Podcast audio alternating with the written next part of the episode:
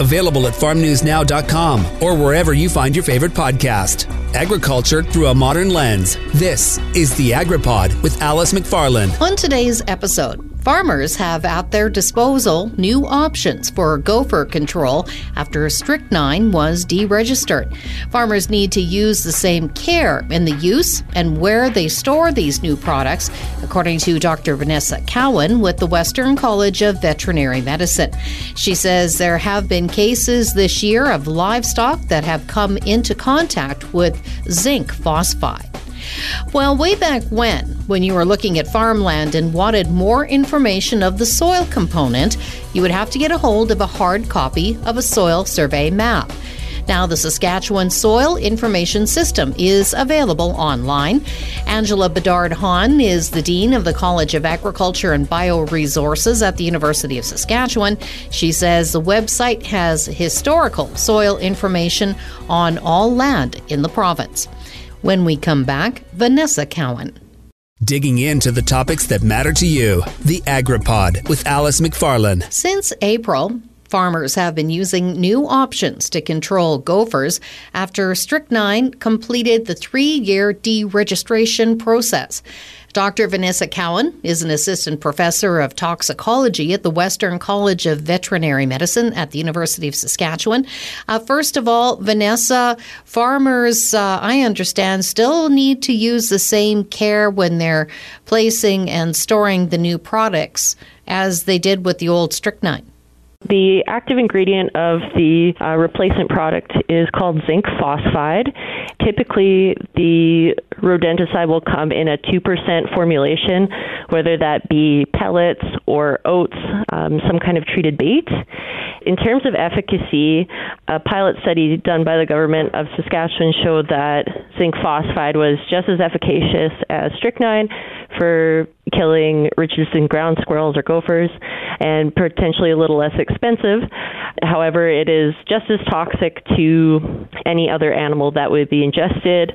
One relative advantage of zinc phosphide, because a major reason for the phase out of strychnine was non target species becoming poison. So, whether that be wildlife or livestock or people's pets, zinc phosphide, because of the way that the bait works, the bait hits the stomach, and the stomach acid causes a chemical reaction to release phosphine gas, and that's the toxic component of the rodenticide and what ultimately will kill the animal.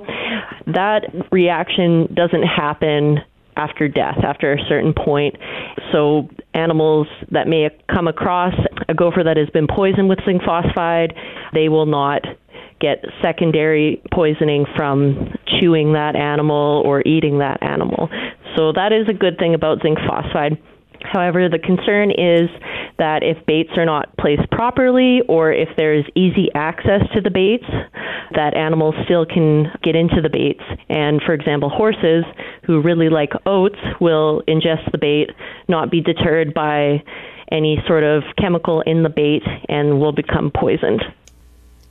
So, what are the symptoms if uh, livestock, an animal, or a pet show that maybe they've accidentally ingested zinc phosphide? So, it varies a little bit by species, but dogs, typically the first symptom you will see is very profuse vomiting, and it can appear, appear to be bloody vomiting as well. In contrast, horses are a species that cannot vomit, but they will become very sick relatively quickly as well. In both cases, animals can have neurological symptoms. So, similar to strychnine, they can have seizures, but unlike strychnine, seizures um, seizures with strychnine poisoning are kind of the predominant sign. However, with zinc phosphide, there's also respiratory irritation, so animals will have trouble breathing. They will have diarrhea, significant vomiting if you're a species that can vomit.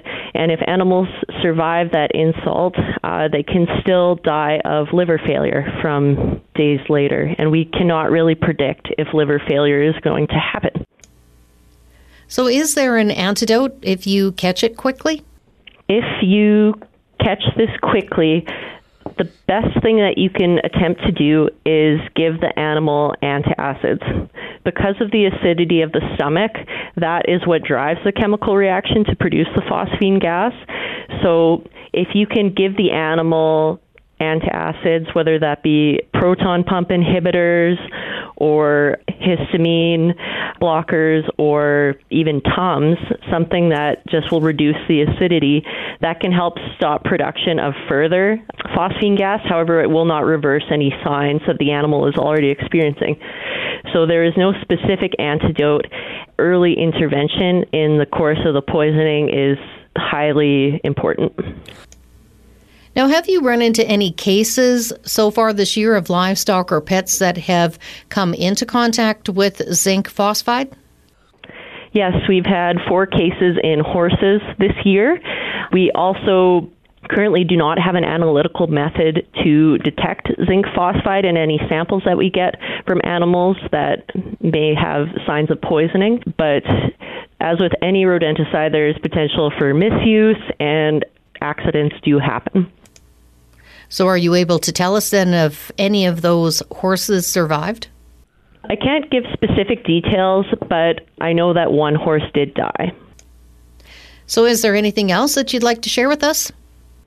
I think it's very important for people to ensure that they're using proper personal protective equipment when placing these baits and paying close attention to the label instructions, and that using the label will give you the best chance of mitigating any risk because certainly accidents happen and following the label instructions, whether you use tamper proof bait boxes or you bury the bait in the gopher burrows those are options. Additionally, there are other products available on the market, though I realize that they are more expensive and potentially more labor intensive for people, but those are the anticoagulant rodenticides. And the only reason I bring those up is because there is actually an antidote for that poisoning. You give the animals vitamin K1 if they present to you early in the case of poisoning, and most animals make a recovery. Whereas with zinc phosphide, you would have to intervene almost immediately after the animal ingested the poison. There's also the human health risk from inhaling the phosphine gas from the animals because we can get poisoned as well. And it's likely to be a very complicated kind of medical treatment with a poor prognosis. Dr. Vanessa Cowan is an assistant professor of toxicology at the Western College of Veterinary Medicine at the University of Saskatchewan. And she says farmers, again, need to use the same care in storage and placement of zinc phosphide, which has replaced strychnine for gopher control in Canada. After the break, Angela Bedard Hahn with USask College of Agriculture and Bioresources sharing more on the Sask Soil Information System digging into the topics that matter to you. The AgriPod with Alice McFarland. Well, for the longest time, if you wanted to look at a soil survey map of any piece of land in Saskatchewan, you'd have to get an actual map or a survey book. But now accessibility has made that easier thanks to the development of a website called sksis.ca. The full name of the acronym is Saskatchewan Soil Information System. Angela Bedard Hahn is a soil scientist and the Dean of the College of Agriculture and Bioresources at the University of Saskatchewan. Angela, this website has all the historical soil survey information for every piece of land in the province. So it certainly was created to reflect how people are interacting with information today. So when you click on a, a, particular location, you'll get the soil classification and the term, you know, the description of that particular thing might not be something you're familiar with. You know, an orthic dark brown chernozem might not mean something to everybody, but as you click on that, you, you it'll take you to a, a, site. If you don't know what it is, it'll take you to a site that can give you more information about what you're looking at there.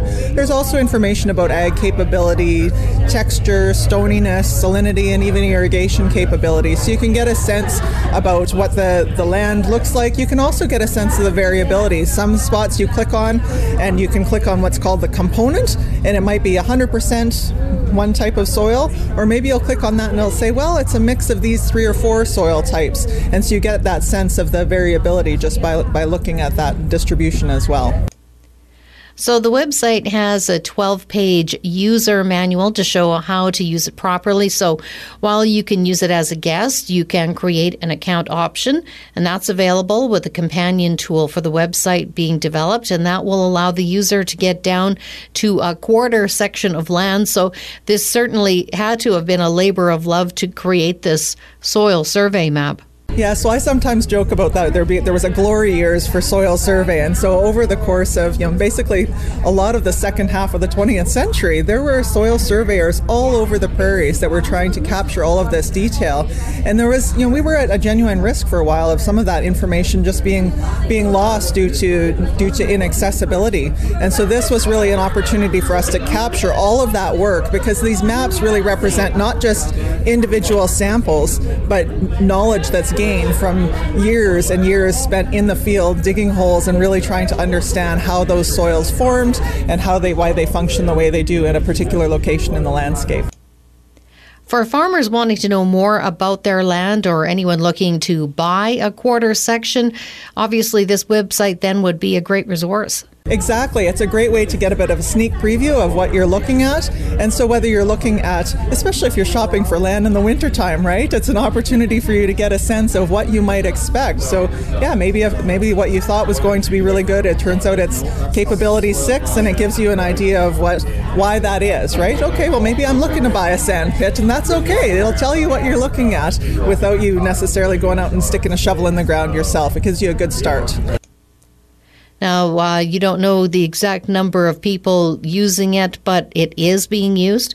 I don't have the numbers off the top of my head, but I got to tell you, over the course of this this this week already, the number of folks I've, I've, I've talked to that have come by and say they're already using it. I know we've got a lot of users in the agronomy community, and we've started teaching students with this in the college as well, which means that those folks are then going out and teaching their colleagues. Folks with Ag Canada as well are, are using this, and the provincial Ministry of Agriculture is a, is a big fan. So lots of users out there across a broad spectrum, and we're always happy to, to teach people more about it.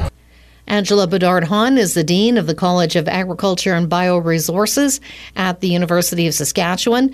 Again, that is the Saskatchewan Soil Information System. The website is sksis.ca. Here are the top agriculture stories for the week of August 14th, 2023. Maintaining strong agricultural trade ties in North America is the main purpose of the Tri National Agricultural Accord. Politicians and trade officials from Canada, the United States, and Mexico were in Saskatchewan last week for the 32nd annual conference. It's an opportunity to plan for any potential future emergencies, such as African swine fever, as well as discussions on science based trade and improving cross border trade harmonization. Representatives from Mexico, 22 U.S. states, and several provinces from Quebec to Alberta took part. A three year pilot program will begin next month to help reduce the administrative burden of accessing the temporary foreign worker program.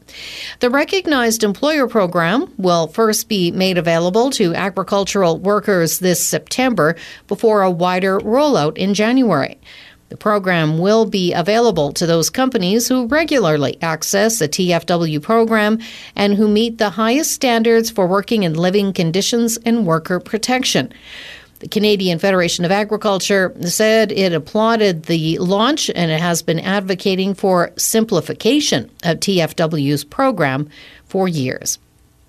It is written, signed, and delivered to Saskatchewan Agriculture Minister David Marit. The Saskatchewan Cattlemen's Association sent a letter to the minister, which has feedback on various support programs and general comments from producers. The feedback was compiled during five town hall meetings. Cattlemen CEO Grant McClellan says they also released the letter publicly on their social media and websites. He estimates a total of 430 producers attended those town hall meetings. The Western Canadian Wheat Growers Association launched its first ever Young Farmer Mentorship Program. It was established with support from Canadian Pacific Kansas City Rail. To apply, a grain farmer has to live within Western Canada and be under the age of 35. Applications will be accepted until November 1st. The successful candidates will be announced November 15th. Nufarm announced a large research partnership with Olds College in Alberta worth a million dollars over five years. The crop protection company says it will establish its first technology development station in Canada at the college, which will include up to 80 acres of land for trials, as well as access to Olds College's expertise and leadership in ag tech research. The partnership establishes a framework for the development and testing of agricultural technologies, plot trials of chemistry and biological techniques, seed genetics, agronomic training, and applied research projects related to smart agricultural technology. The federal government announced new funding for grain research in Western Canada. $4 million will be provided to the Western Grains Research Foundation AgriScience Program Clusters component. One of the priority areas is funding integrated crop agronomy focused on weed management, disease management, insect pest management, plant nutrition, response to weather variability and climate change, and sustainable resource management. Research Foundation Chair Laura Reiter said that crop production cannot always be addressed by studying individual crops in isolation. It's important to include the interaction of crops within a cropping system. If you like what you've heard, you can rate and review wherever you get your podcasts. Tell your friends and make sure to subscribe to AgriPod with Alice McFarland for more weekly episodes. The AgriPod is produced by Colby Heiss with host and CJVR Agriculture Director Alice McFarland and is a division of the Jim Pattison Broadcast Group. Available wherever you find your favorite podcast and at farmnewsnow.com.